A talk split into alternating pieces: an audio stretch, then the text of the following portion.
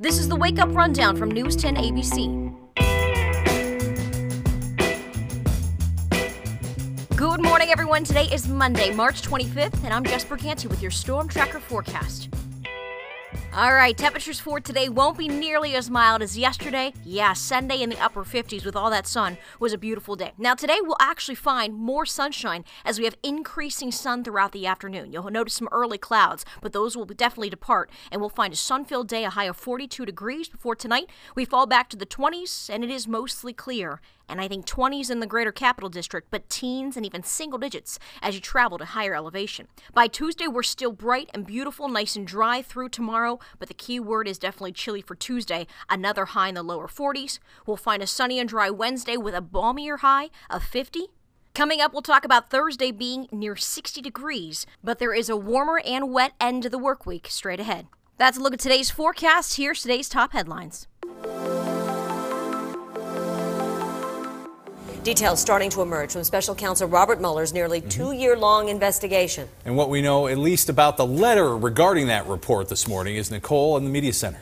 Well, Attorney General William Barr sent that letter to Congress yesterday summarizing the main details from Mueller's report. It's something that we'd been waiting to hear the public all weekend. The report did not find President Trump's campaign or associates conspired with Russia during the 2016 U.S. presidential election. Also, Attorney General Barr and Deputy Attorney General Rod Rosenstein decided the evidence was, quote, not sufficient to support a prosecution of the president for obstruction of justice. President Trump celebrating what he says is vindication. It was a complete and total exoneration. It's a shame that our country had to go through this. To be honest, it's a shame that your president has had to go through this. In the report, however, AG Barr quotes Mueller's report directly, writing, While this report does not conclude that the president committed a crime, it also does not exonerate him. Democratic lawmakers in Washington say that they are still waiting to see the full report for themselves.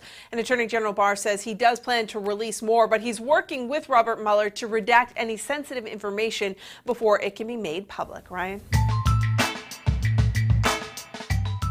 Senator Kirsten Gillibrand has officially kicked off her 2020 presidential campaign with a speech in front of Trump Tower in New York City.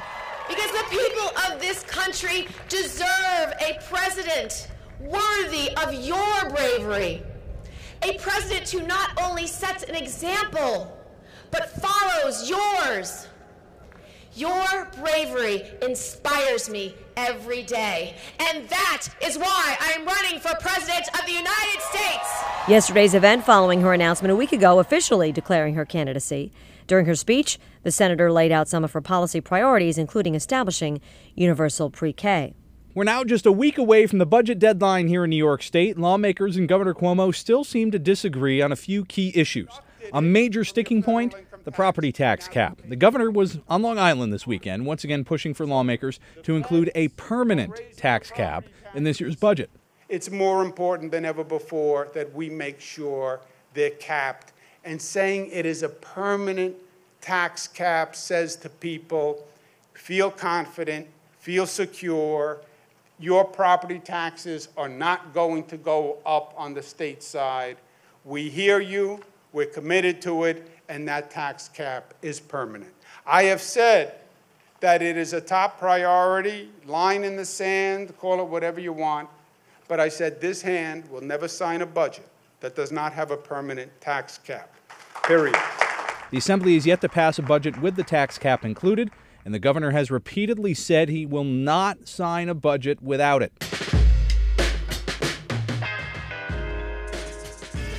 Today, another major budget topic will be front and center at the state capitol funding for Be Fair to Direct Care. Hundreds of people expected to come out today for a rally to urge the governor to add the funding to the budget. Mm-hmm. News 10's Lexi Null live at the Capitol this morning. Lexi, what can we expect today?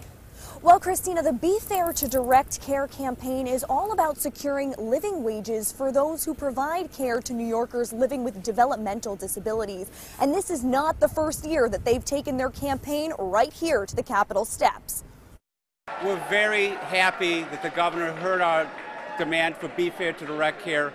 Um, this is a great first step to pay the people who provide the services to people with developmental disabilities. That was back in 2017 when Governor Cuomo and the legislature announced the first installments of a six year plan to provide living wages for direct support professionals. It felt like a victory back then, but this year, coalition members say it looks like the measure might not be included in the budget. They say that nonprofits providing this important care are currently experiencing an employment crisis and will continue losing direct support professionals to other industries if they're not paid a living wage. So today, these direct support professionals will take to the Capitol along with New Yorkers with developmental disabilities and other advocates from across the state.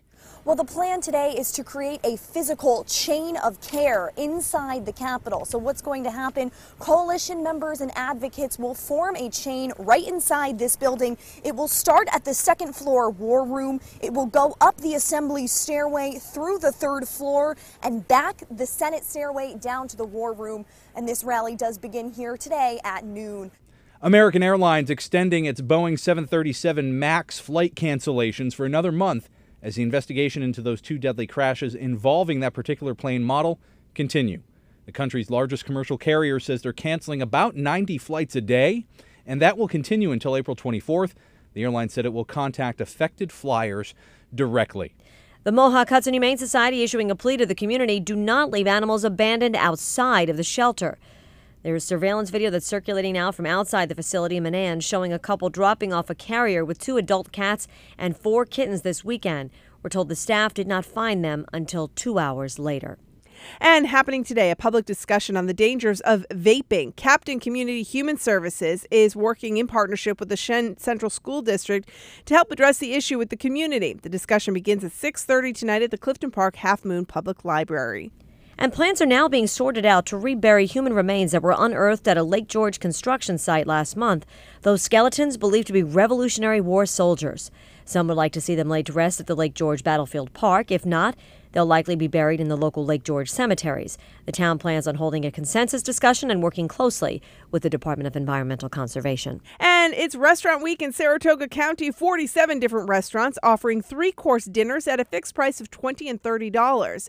Hours and availability vary during Restaurant Week, so you're encouraged to call the restaurant ahead of time. Get your good eats and good deals until Thursday. And if you hadn't heard, Patriots fans, some sad news this morning. Rob Gronkowski, the Gronk, is retiring from the NFL. After nine seasons with the Pats, the 29 year old has won three Super Bowls, earned a Pro Bowl appearance, ranked eighth in playoff receptions.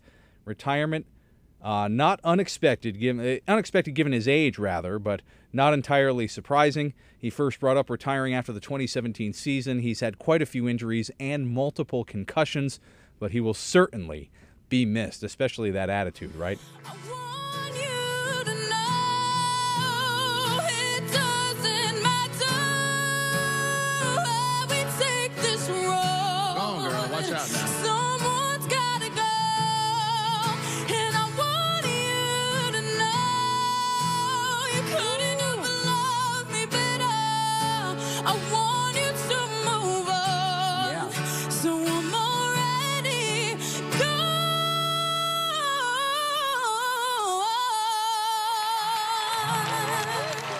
And local American Idol contestant Madison VanDenburg wowing the judges once again last night in Hollywood, this time with Kelly Clarkson's Already Gone. Now, that performance even had Katy Perry running out of the room.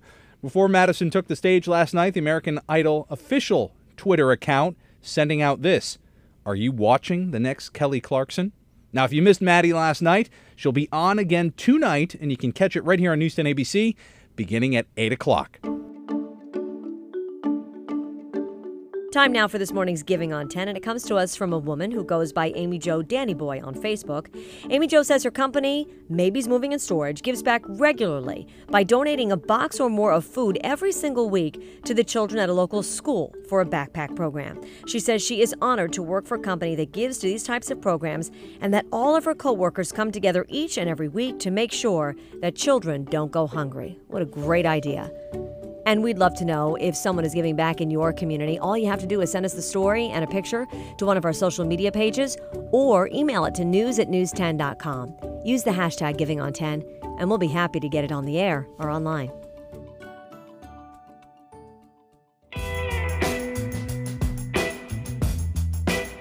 Do you enjoy starting the day with a wake up rundown? If so, do us a favor and take a second to rate the podcast and leave us a review in iTunes or the Apple Podcast app. It helps other people find the show and it makes sure that you're subscribed to get each morning's episode automatically downloaded into your feed. For more of the stories in today's podcast, head to news10.com or wake up with 10 on air every weekday morning starting at 4:30.